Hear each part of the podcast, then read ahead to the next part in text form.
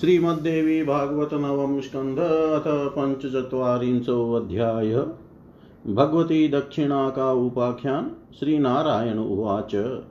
उक्तं, स्वाहा स्वधाख्यानं, प्रशस्तं मधुरं परं वक्ष्यामि दक्षिणाख्यानं, सावधानो निशामय। गोपीसुशीला गोलोके पुराशितप्रेयसी हरे राधा प्रधाना सदृची धन्यमान्या मनोहरा। अतीव सुन्दरी राम, सुभगा सुदती सती, विद्यावती, गुणवती, चातिरूपवती सती। कलावती कोमलाङ्गी कान्ता कमललोचना शुश्रोणी सुस्तनी श्यामान्यग्रोध परिमण्डिता ईषधास्य प्रसन्नास्या रत्नालङ्कारभूषिता श्वेतचम्पकवर्णाभा बिम्बोष्टिमृगलोचना कामशास्त्रेषु निपुणा, कामिनी, हंसगामिनी भावानुरक्ता भावज्ञा कृष्णस्य प्रियभामिनी। रसज्ञरसिका राशे राशेशस्य रसोत्सुका उवासा दक्षिणे क्रोडे, राधाया पुरतः पुरा साम्बभुवान्नम्रमुखो भयेन मधुसूदन् दृष्ट्वा राधां च पुरतो। गोपीनां प्रवरोत्तमाम् कामिनीं रक्तवदनां, रक्तपङ्कजलोचनां, कोपेन कम्पिताङ्गीं च कोपेन स्फुरिताधराम् वेगेन तां तु गच्छन्तीं, विज्ञाय तदनन्तरं विरोधभीतो भगवान्तर्धानं चकार स पलायनं च कान्तं च शान्तं सत्त्वं सुविग्रहं विलोकय कम्पिता गोप्य सुशीलाध्यास्ततोभिया। विलोक्य लम्पटं तत्र गोपीनां लक्ष्यकोटय पुटाञ्जलियुता भीता भक्तिनम्रात्मकन्धरा रक्ष रक्षेत युक्तवन्त्यो देवीमिति पुनः पुनः ययुर्भयेन शरणं यस्याश्चरणपङ्कजे। त्रिलक्षकोटयो गोपाशुधामादाय एव च ययुर्भयेन शरणं तत्पादाब्जेन च नारद।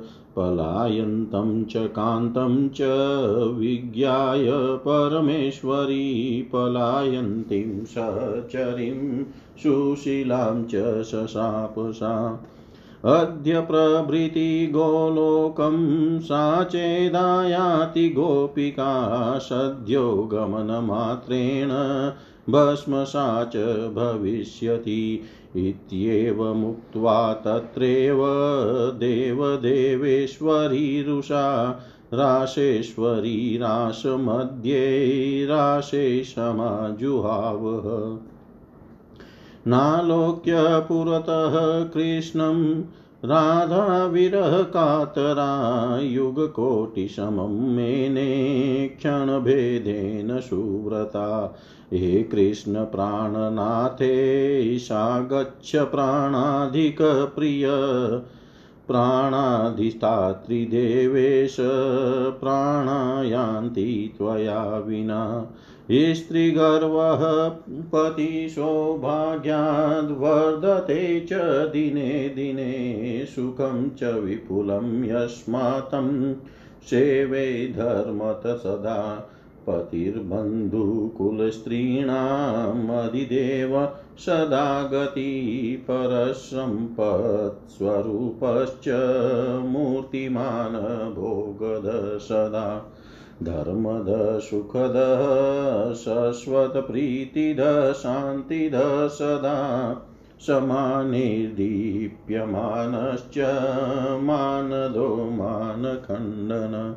सारात् सारतरः स्वामी, बन्धूनां बन्धुवर्धन, न च भर्तुशमो बन्धुर्बन्धोर्बन्धुषु दृश्यते। भरणादेव भर्ता च पालानात्पतिरुच्यते शरीरे सा च स स्वामी कामदकान्त उच्यते। बन्धुश्च सुखवृद्धया च प्रीतिदानात् प्रियस्मृत ऐश्वर्यदानादिशश्च प्राणेशात् प्राणनायक। रतिदाना च रमण प्रियो नास्ति प्रियात् पर। पुत्रस्तु स्वामिनः शुक्रा, जायते तेन स प्रिय। सत्पुत्रात् स्वामी, कुलजानां प्रियः। सदा शतकुलप्रसूताया कान्तं विज्ञातुमक्षमा। स्नानं च सर्वतीर्थेषु, सर्वयज्ञेषु दक्षिणा प्रादक्षिण्यं पृथिव्याश्च, सर्वाणि च तपांसि च। सर्वाण्येव व्रतादीनि, महादानै, महादानानि यानि च, उपोषणानि, पुण्यानि यानि यानि, श्रुतानि च। गुरुसेवा, विप्रसेवा देवसेवादिकं च यत् स्वामिनः पादसेवाया कलां नाहरन्ति षोडशीं। गुरुविप्रेन्द्रदेवेषु सर्वेभ्यश्च पतिर्गुरु विद्यादाता यथा पुंसां कुलजानां तथा प्रिय। गोपीनां लक्षकोटीनां गोपानां च तथैव च ब्रह्माण्डानां सङ्ख्यानां तत्र स्थानां तथैव च विश्वादिगोलकान्तानामीश्वरी यत्प्रसादत अहं न जाने तं कान्तं स्त्रीस्वभावो दुरत्यय। इत्युक्त्वा राधिका कृष्णं तत्र दद्यो स्वभक्तित। रुरोध प्रेम्णा सा राधा नाथ नाथेति चाब्रवीत्। दर्शनं देहि रमण दीना विरहदुःखितात सा दक्षिणा देवी ध्वस्ता गोलोकतो मुने। शुचिरं च तपस्तप्त्वा विवेश कमलातनोऽथ देवादय सर्वे यज्ञं कृत्वा सुदुष्करं नालभंस्तं फलं तेषां विषणापर्ययुर्विधिं विधिनिवेदनं श्रुत्वा देवादीनां जगत्पतिम् दध्यौ च शुचिरं भक्त्या प्रत्यादेशमवापस नारायणश्च भगवान् महालक्ष्म्याश्च देहत विनिष्कृष्य मत्रयर्लक्ष्मीं ब्रह्मणे दक्षिणां ददो, ब्रह्मा ददौ तां यज्ञाय पूरणार्थं च कर्मणाम् यज्ञसम्पूज्य विधिवतां तुष्टाव सदा मुद तुष्टाव तदा मुदा यज्ञसम्पूज्य विधिवतां तुष्टाव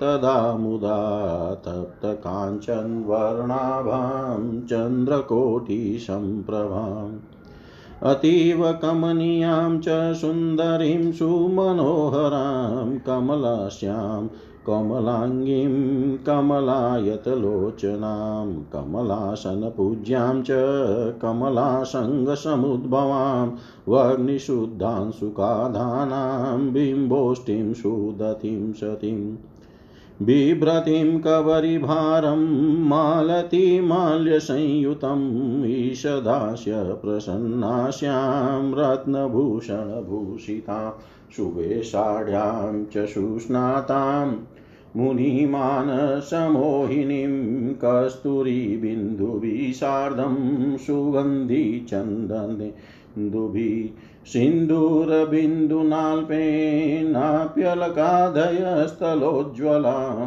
सुप्रशस्तनितम्बाढ्यां ब्रीहि श्रोणीपयोधराम् कामदेवाधाररूपां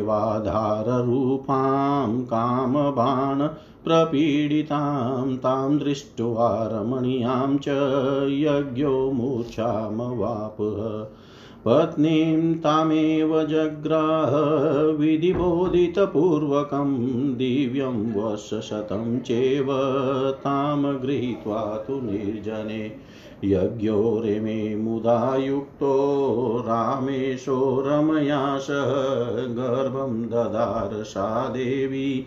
दिव्यं द्वादशवर्षकम् ततः सुषावपुत्रं च फलं वै सर्वकर्मणां परिपूर्णे कर्मणि च तत्पुत्रफलदायक यज्ञो दक्षिणया सार्धं पुत्रेण च फलेन च कर्मिणां फलदाता चेत् एवं वेद्विदो विदु।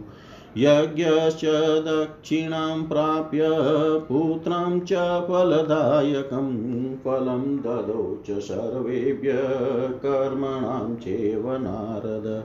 तदा देवादयस्तुष्टा परिपूर्ण मनोरथा स्वस्थाने ते ययु सर्वे धर्मवक्त्रादिदं श्रुतम्।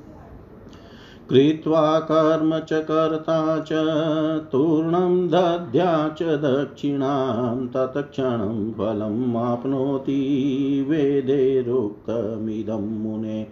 कर्मि कर्मणि पूर्णे च, तत्क्षणे यदि दक्षिणा न दद्याद् ब्राह्मणेभ्यश्च देवेन ज्ञानतोत्थवा। मुहूर्ते समतीते तु द्विगुणा सा भवेत् ध्रुवम् एकरात्रे व्यतीते तु भवेच्छतगुणा च सा। त्रिरात्रे तच्छद्गुणा सप्ताहे द्विगुणा तत। मासे लक्षगुणा प्रोक्ता ब्राह्मणानां च वर्धते। संवत्सरे व्यतीते तु सा त्रिकोटिगुणा भवेत् कर्म तद्यजमानानां सर्वं वै निष्फलं भवेत्। स च ब्रह्मस्वहारी च न कर्माहोऽशुचि नर दरिद्रो व्याधियुक्तश्च तेन पापेन पातकी। तद्गृहाध्यातिलक्ष्मीश्च शापं दत्त्वा सुदारुणं पितरो नैव गृह्णन्ति तद्दत्तं श्राद्धतर्पणम्। एवं शूराश्च तत्पूजां तदतामग्निराहुतिं दत्तं न दीयते, दानं गृहीता चैव याचते। उभौ तौ नरके यातच्छिन्नरजो यथा घट नार्पयेद्यजमानश्चेद्याश्चेतश्चापि दक्षिणाम् भवेद् ब्रह्मा स्वापहारी, कुम्भिपाकं व्रजेद्ध्रुवं वर्षलक्षं वशे तत्र यमदूतेन ताडित। ततो भवेत् स चाण्डालो व्याधियुक्तो दरिद्रक पातयेत् पुरुषान् सप्त, पूर्वांश्च सप्त जन्मत। इत्येव कथितं विप्र, किं भूय श्रोतुमिच्छसि नारदुवाच यत् कर्म दक्षिणाहीनं को भुङ्क्ते तत्फलं मुने। पूजाविधिं दक्षिणाया पुरायज्ञकृतं वद। श्रीनारायण उवाच, कर्मणो दक्षिणस्येव कुत एव फलं मुने। सदक्षिणे कर्मणि च फलमेव प्रवर्तते। अदक्षिणं च यत् कर्म, तद्भुङ्क्ते च बलिर्मुने बलये तत्प्रदत्तं च वामनेन पुरामुने अश्रोत्रियश्राद्धद्रव्यं श्रद्धादानमेव च।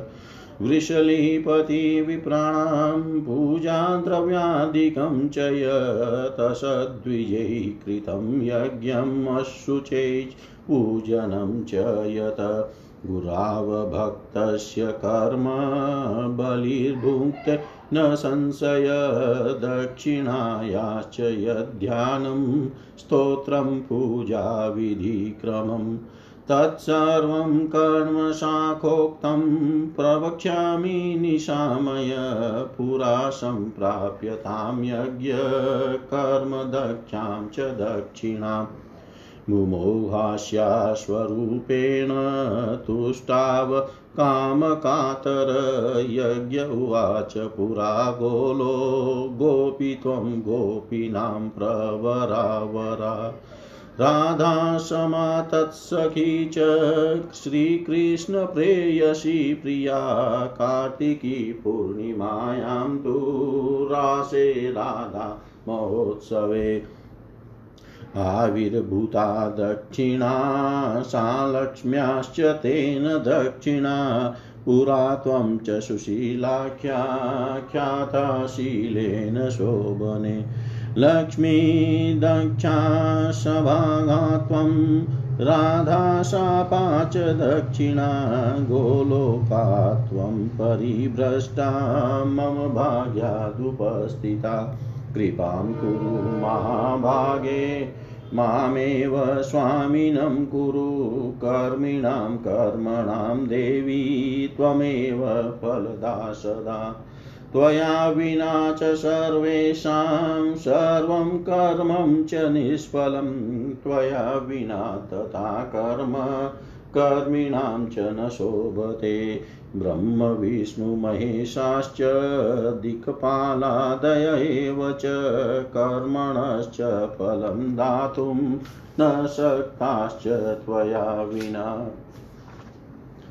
कर्मरूपी स्वयं ब्रह्मा, फलरूपी महेश्वर, यज्ञरूपी विष्णुरहं, त्वमेषां साररूपिणी, फलदात्री परं ब्रह्म, निर्गुणा प्रकृतिपरा स्वयं कृष्णश्च भगवान्, स च शक्तस्त्वया सह।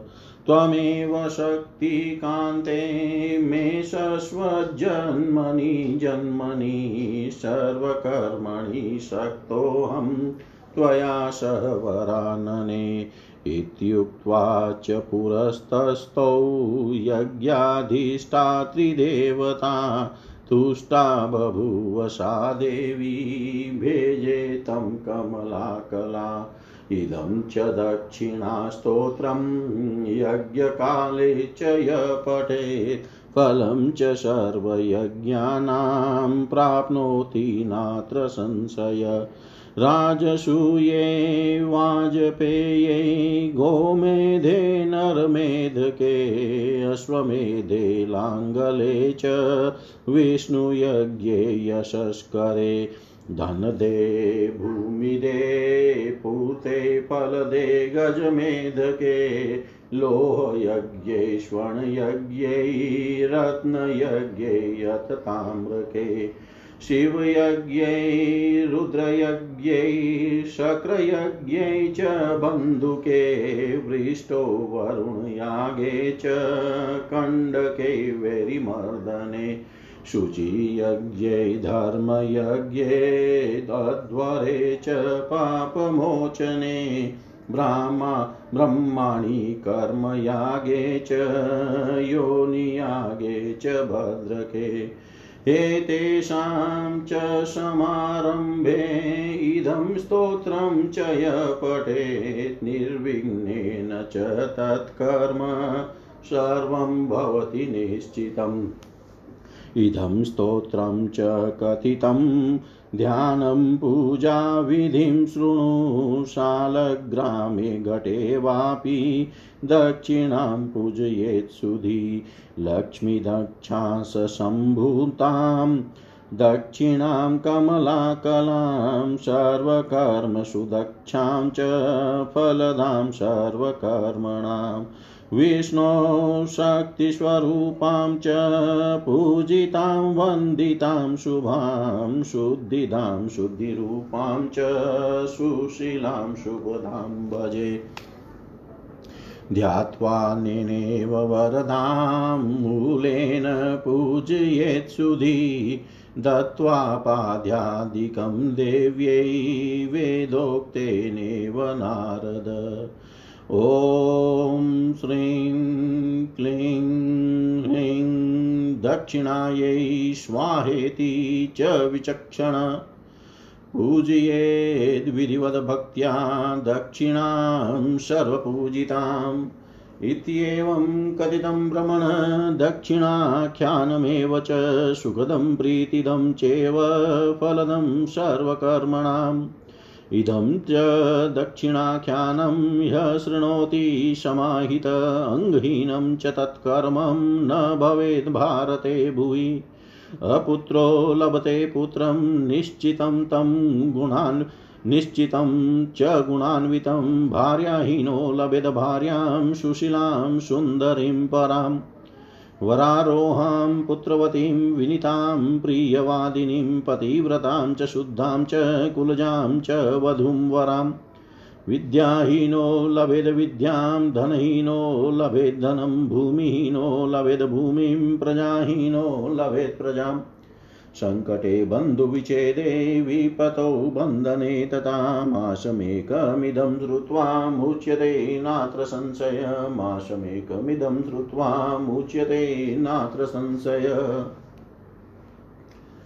श्री नारायण बोले, हे नारद, मैंने भगवती स्वाहा तथा स्वधा का अत्यंत मधुर तथा कल्याणकारी उपाख्यान बता दिया।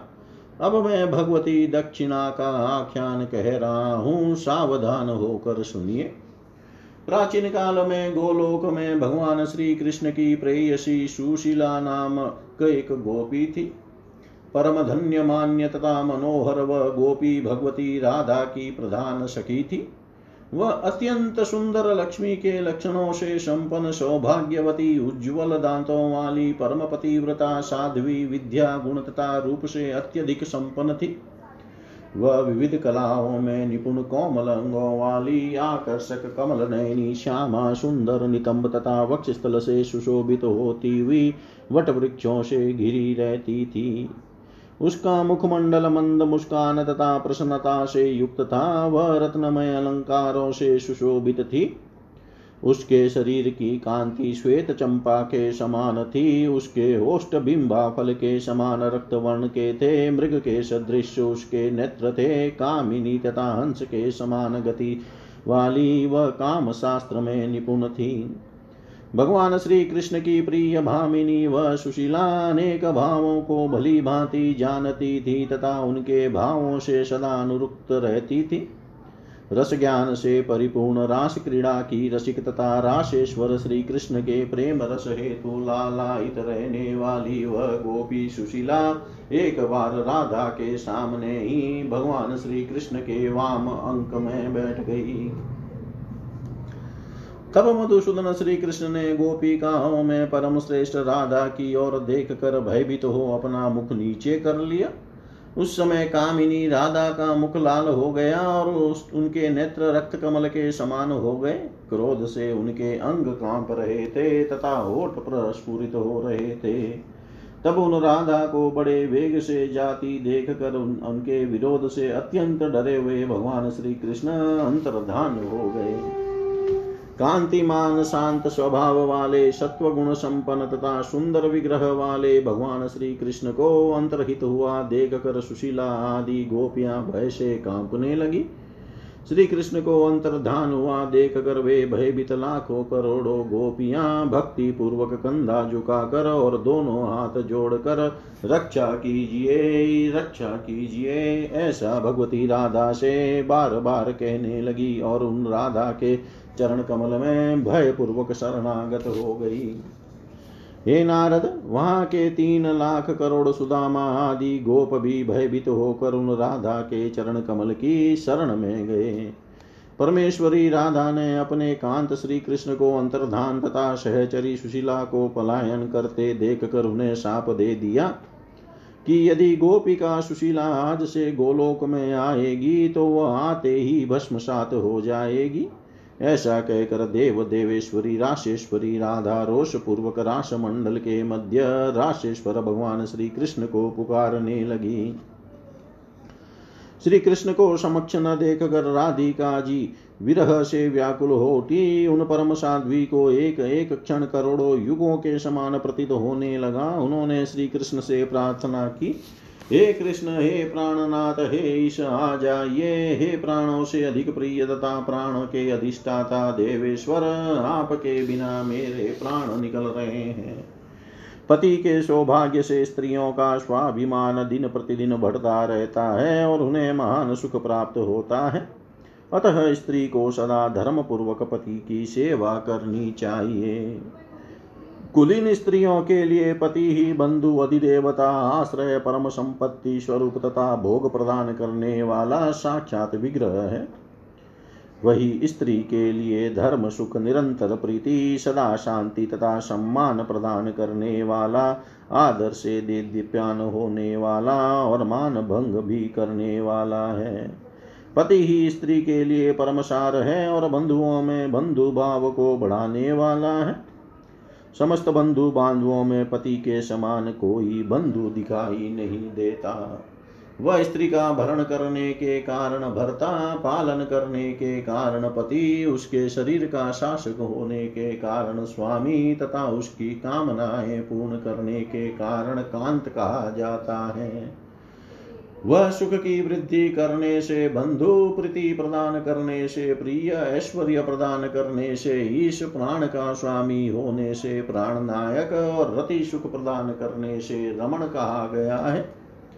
स्त्रियों के लिए पति से बढ़कर दूसरा कोई प्रिय नहीं है। पति के शुक्र से पुत्र उत्पन्न होता है, इसी, इसलिए वह प्रिय होता है। उत्तम कुल में उत्पन्न स्त्रियों के लिए उनका पति सदा सौ पुत्रों से भी अधिक प्रिय होता है। जो असत कुल में उत्पन्न स्त्री है, वह पति के महत्व को समझने में सर्वथा असमर्थ रहती है। सभी तीर्थों में स्नान संपूर्ण यज्ञों में दक्षिणा दान पृथ्वी की प्रदक्षिणा संपूर्ण तप सभी प्रकार के व्रत और जो महादान आदि है, जो जो पुण्य प्रद उपवास आदि प्रसिद्ध है और गुरु सेवा, विप्र सेवा तथा देव पूजन आदि जो भी शुभ कृत्य है, वे सब पति के चरण की सेवा की सोलहवीं कला के भी बराबर नहीं है। गुरु, ब्राह्मण और देवता इन सभी की अपेक्षा स्त्री के लिए पति ही श्रेष्ठ है। जिस प्रकार पुरुषों के लिए विद्या का दान करने वाला गुरु श्रेष्ठ है, उसी प्रकार कुलीन स्त्रियों के लिए पति श्रेष्ठ है।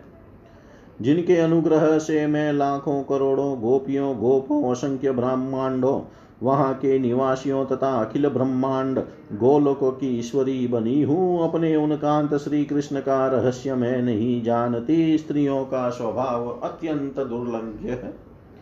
ऐसा कहकर श्री राधा भक्ति पूर्वक श्री कृष्ण का ध्यान करने लगी।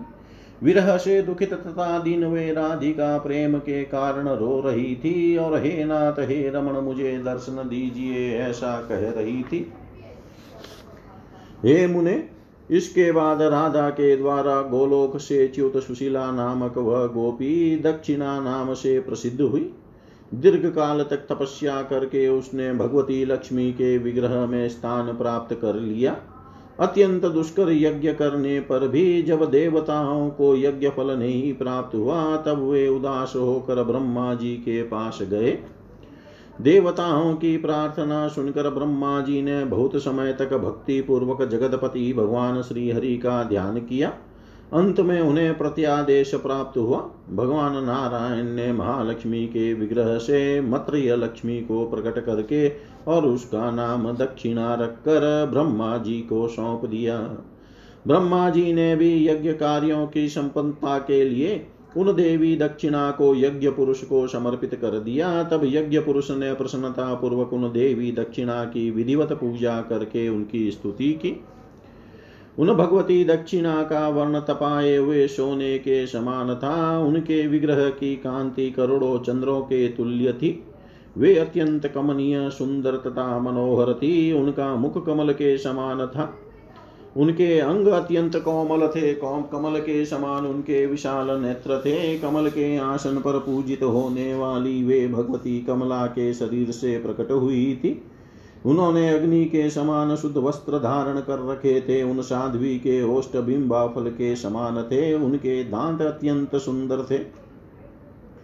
उन्होंने अपने केश पाश में मालती के पुष्पों की माला धारण कर रखी थी। उनके प्रसन्नता युक्त मुखमंडल पर मंद मुस्कान व्याप्त थी। वे रत्नमय आभूषणों से अलंकृत थी। उनका वेश अत्यंत सुंदर था। वे विधिवत स्नान किए हुए थी, वे मुनियों के भी मन को मोह लेती थी। कस्तूरी मिश्रित सुगंधित चंदन से बिंदी के रूप में अर्धचंद्राकार तिलक उनके ललाट पर सुशोभित हो रहा था। केशों के नीचे का भाग सीमंत सिंदूर की छोटी छोटी बिंदियों से अत्यंत प्रकाशमान था। सुंदर नितम बृहत श्रोणी तथा विशाल वक्ष स्थल से वे शोभित हो रही थी। उनका विग्रह कामदेव का आधार स्वरूप था और वे कामदेव के बाण से अत्यंत व्यथित थी। ऐसी उन रमणीया दक्षिणा को देख कर यज्ञ पुरुष मूर्छित हो गए। पुनः ब्रह्मा जी के कथनानुसार उन्होंने भगवती दक्षिणा को पत्नी रूप में स्वीकार कर लिया। तत्पश्चात यज्ञ पुरुष उन रामेश ने रमा रूपिणी भगवती दक्षिणा को निर्जन स्थान ले जाकर उनके साथ दिव्य सौ वर्षों तक आनंद पूर्वक रमण किया। वे देवी दक्षिणा दिव्य बारह वर्षों तक गर्भ धारण किए रही। तत्पश्चात उन्होंने सभी कर्मों के फल रूप पुत्र को जन्म दिया। कर्म के परिपूर्ण होने पर वही पुत्र फल प्रदान करने वाला होता है। भगवान यज्ञ, भगवती दक्षिणा तथा अपने पुत्र फल से युक्त होने पर ही कर्म करने वाले को फल प्रदान करते हैं, ऐसा वेद, वेता पुरुषों ने कहा है। हे नारद इस प्रकार देवी दक्षिणा तथा फलदायक पुत्र को प्राप्त कर यज्ञ पुरुष सभी प्राणियों को उनके कर्मों का फल प्रदान करने लगे। तदनंतर परिपूर्ण मनोरथ वाले वे सभी देवगण प्रसन्न होकर अपने अपने स्थान को चले गए। ऐसा मैंने धर्मदेव के मुख से सुना है। हे मुने, कर्ता को चाहिए कि कर्म करके तुरंत दक्षिणा दे दे। ऐसा करने से कर्ता को उसी क्षण प्राप्त हो जाता है। ऐसा वेदों ने कहा है। ऐसा करने से कर्ता को उसी क्षण फल प्राप्त हो जाता है। ऐसा वेदों ने कहा है। कर्म के संपन्न हो जाने पर यदि कर्ता देववश या ज्ञान से उसी क्षण ब्राह्मणों को दक्षिणा नहीं दे देता तो एक मुहूर्त बीतने पर वह दक्षिणा निश्चय ही दो गुनी हो जाती है और एक रात बीतने पर वह सौ गुनी हो जाती है। वह दक्षिणा तीन रात बीतने के बाद उसकी सौ गुनी और एक सप्ताह बीतने पर उसकी दो सौ गुनी हो जाती है। एक माह के बाद वह लाख गुनी बताई गई है। इस प्रकार ब्राह्मणों की दक्षिणा बढ़ती जाती है और एक वर्ष बीत जाने पर वह तीन करोड़ गुनी हो जाती है, जिससे यजमानों का सारा कर्म भी व्यर्थ हो जाता है। ब्राह्मण का धन हरने वाला वह मनुष्य पवित्र हो जाता है तथा किसी भी कर्मानुष्ठान के योग्य नहीं रह जाता। उस पाप के कारण वह पापी मनुष्य रोगी तथा दरिद्र रहता है। भगवती लक्ष्मी उसे दारुण साप देकर उसके घर से चली जाती है। उसके द्वारा प्रदत्त श्राद्ध तथा तर्पण को पीतर ग्रहण नहीं करते। उसी प्रकार देवतागण उसकी पूजा तथा उसके द्वारा अग्नि में प्रदत्त आहुति को स्वीकार नहीं करते। यदि यज्ञ के समय कर्ता के द्वारा संकल्पित दान नहीं दिया गया और प्रतिग्रह लेने वाले ने उसे मांगा भी नहीं तो वे दोनों ही यजमान और ब्राह्मण नरक में उसी प्रकार गिरते हैं, जैसे रस्सी टूट जाने पर घड़ा। ब्राह्मण के याचना करने पर भी यदि यजमान उसे दक्षिणा नहीं देता तो वह ब्राह्मण का धन हरण करने वाला कहा जाता है और वह निश्चित रूप से कुंभी पाक नरक में पड़ता है। वहाँ यमदूतों के द्वारा पीटा जाता हुआ वह एक लाख वर्ष तक रहता है। उसके बाद वह चांडाल होकर सदा दरिद्र तथा रोगी बना रहता है। वह अपनी सात पीढ़ी पूर्व के तथा सात पीढ़ी बाद के पुरुषों को नरक में गिरा देता है। हे विप्र, मैंने यह सब कह दिया। अब आप पुनः क्या सुनना चाहते हैं?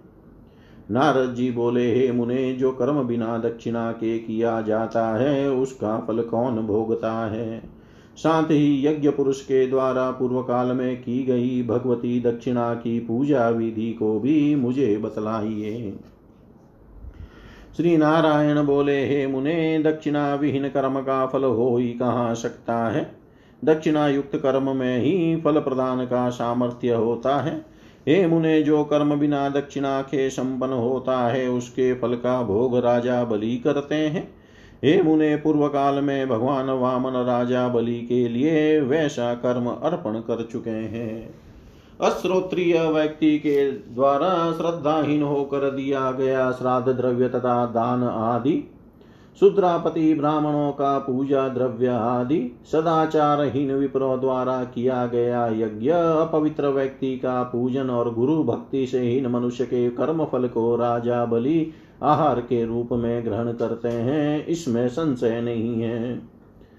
हे नारद, भगवती दक्षिणा का जो भी ध्यान, स्तोत्र तथा पूजा विधि का क्रम आदि है, वह सब कण्व शाखा में वर्णित है। अब मैं उसे बताऊँगा ध्यान पूर्वक सुनिए। पूर्व समय में कर्म का फल प्रदान करने में दक्ष उन भगवती दक्षिणा को प्राप्त करके वे यज्ञ पुरुष काम पीड़ित होकर उनके स्वरूप पर मोहित हो गए और उनकी स्तुति करने लगे। यज्ञ बोले, हे महाभागे, तुम पूर्व काल में गोलोक की एक गोपी थी और गोपियों में परम श्रेष्ठ थी। श्री कृष्ण तुमसे अत्यधिक प्रेम करते थे और तुम राधा के समान ही उन श्री कृष्ण की प्रिय सखी थी। एक बार कार्तिक पूर्णिमा को राधा महोत्सव के अवसर पर रास लीला में तुम भगवती लक्ष्मी के दक्षिणांश से प्रकट हो गई थी। उसी कारण तुम्हारा नाम दक्षिणा पड़ गया। हे शोभने, इससे भी पहले अपने उत्तम शील के कारण तुम सुशीला नाम से प्रसिद्ध थी। तुम भगवती राधिका के साप से, गोलोक से च्युत होकर पुनः देवी लक्ष्मी के दक्षिणांश से आविर्भूत हो। अब देवी दक्षिणा के रूप में मेरे सौभाग्य से मुझे प्राप्त हुई हो। हे महाभागे मुझ पर कृपा करो और मुझे ही अपना स्वामी बना लो। तुम यज्ञ करने वालों को उनके कर्मों का सदा फल प्रदान करने वाली देवी हो। तुम्हारे बिना संपूर्ण प्राणियों का सारा कर्म निष्फल हो जाता है और तुम्हारे बिना अनुष्ठान कर्ताओं का कर्म शोभा नहीं पाता है। ब्रह्मा, विष्णु, महेश, दिक्पाल आदि भी तुम्हारे बिना प्राणियों को कर्म का फल प्रदान करने में समर्थ नहीं है। ब्रह्मा स्वयं कर्म रूप है, महेश्वर फल स्वरूप है। ब्रह्मा स्वयं कर्म रूप है, महेश्वर फल रूप है और मैं विष्णु यज्ञ रूप हूँ। इन सब में तुम ही सार रूपा हो। फल प्रदान फल प्रदान करने वाले पर ब्रह्म गुण गुण रहित परा प्रकृति तथा स्वयं भगवान श्री कृष्ण तुम्हारे ही सहयोग से शक्तिमान है। हे कांते, जन्म जन्मांतर में तुम्ही सदा मेरी शक्ति रही हो। हे वरानने, तुम्हारे साथ रह कर ही मैं सारा कर्म करने में समर्थ हूँ। ऐसा कहकर यज्ञ के अधिष्ठात्री देवता भगवान यज्ञ पुरुष दक्षिणा के समक्ष स्थित हो गए। तब भगवती कमला की कला स्वरूपिणी देवी दक्षिणा प्रसन्न हो गई और उन्होंने यज्ञ पुरुष का वर्ण कर लिया। जो मनुष्य यज्ञ के अवसर पर भगवती दक्षिणा के इस स्तोत्र का पाठ करता है, वह संपूर्ण यज्ञों का फल प्राप्त कर लेता है। इसमें संशय नहीं है। राजसूय वाजपेय, गोमेद, नरमेद, अश्वमेध, लांगल यज्ञ, यश बढ़ाने वाला विष्णु यज्ञ धनदायक और भूमि देने वाला, पुर्त यज्ञ फल प्रदान करने वाला, गजमेद, लोह यज्ञ, स्वर्ण यज्ञ, रत्न यज्ञ, ताम्र यज्ञ, शिव यज्ञ, रुद्र यज्ञ, इंद्र यज्ञ, बंदुक यज्ञ, वृष्टिकारक वरुण यज्ञ, वैरी मर्दन कंडक यज्ञ, शुचि यज्ञ, धर्म यज्ञ, पाप मोचन यज्ञ, ब्रह्माणी कर्म यज्ञ और कल्याणकारी अम्बा यज्ञ। इन सभी के आरंभ में जो व्यक्ति इस स्तोत्र का पाठ करता है उसका सारा यज्ञ कर्म निर्विघ्न रूप से अवश्य ही संपन्न हो जाता है। यह स्तोत्र मैंने कह दिया। अब ध्यान और पूजा विधि सुनो। शालग्राम में अथवा कलश पर भगवती दक्षिणा का आह्वान करके विद्वान को उनकी पूजा करनी चाहिए। उनका ध्यान इस प्रकार करना चाहिए। भगवती लक्ष्मी के दाहिने स्कंद में आविर्भूत होने के कारण दक्षिणा नाम से विख्यात है। ये देवी साक्षात कमला की कला है। सभी कर्मों में अत्यंत प्रवीण है, संपूर्ण कर्मों का फल प्रदान करने वाली है। भगवान विष्णु की शक्ति स्वरूपा है, सबकी वंदनीय तथा पूजनीय, मंगलमयी, शुद्धिदायिनी, शुद्धि स्वरूपिणी, शोभनशील वाली और शुभदायिनी है। ऐसी देवी की मैं आराधना करता हूँ। हे नारद, इस प्रकार ध्यान करके विद्वान पुरुष को मूल मंत्र से इन वरदायिनी देवी की पूजा करनी चाहिए। वेदोक्त मंत्र के द्वारा देवी दक्षिणा को पाद्य आदि अर्पण करके ओम श्रीं ह्रीं क्लीं दक्षिणायै स्वाहा। इस मूल मंत्र से बुद्धिमान व्यक्ति को सभी प्राणियों द्वारा पूजित भगवती दक्षिणा की भक्ति पूर्वक विधिवत पूजा करनी चाहिए। हे भ्रमण इस प्रकार मैंने भगवती दक्षिणा का यह आख्यान आपसे कह दिया, यह सुख प्रीति तथा संपूर्ण कर्मों का फल प्रदान करने वाला है। पृथ्वी तल पर भारत वर्ष में जो मनुष्य सावधान होकर देवी दक्षिणा के इस आख्यान का श्रवण करता है, उसका कोई भी कार्य पूर्ण नहीं रहता। पुत्रहीन व्यक्ति, गुणी पुत्र तथा भार्याहीन पुरुष परम सुंदर तथा सुशील पत्नी प्राप्त कर लेता है। साथ ही वह सुंदर पुत्रवती विनम्र प्रिय भाषिणी, पतिव्रता, पवित्र और कुलीन श्रेष्ठ पुत्र वधु भी प्राप्त कर लेता है और विद्याहीन विद्या प्राप्त कर लेता है तथा धनहीन धन पा जाता है। भूमिहीन व्यक्ति को भूमि उपलब्ध हो जाती है और संतानहीन व्यक्ति संतान प्राप्त कर लेता है। संकट बंधु विच्छेद विपत्ति तथा बंधन की स्थिति में एक महीने तक इस आख्यान का श्रवण करके मनुष्य इनसे मुक्त हो जाता है, इसमें संशय नहीं है। इति श्रीमद्देवी भागवते महापुराणी महापुराणे अष्टादशसहस्रयां संहितायां नवम स्कन्धे नारायण नारद संवादे दक्षिणोपाख्यानवर्णनं नाम पंच पञ्चचत्वारिंशोऽध्याय। सर्वं श्रीशां सदाशिवार्पणम् अस्तु। ॐ विष्णवे नमः ॐ विष्णवे नमः ॐ विष्णवे नमः।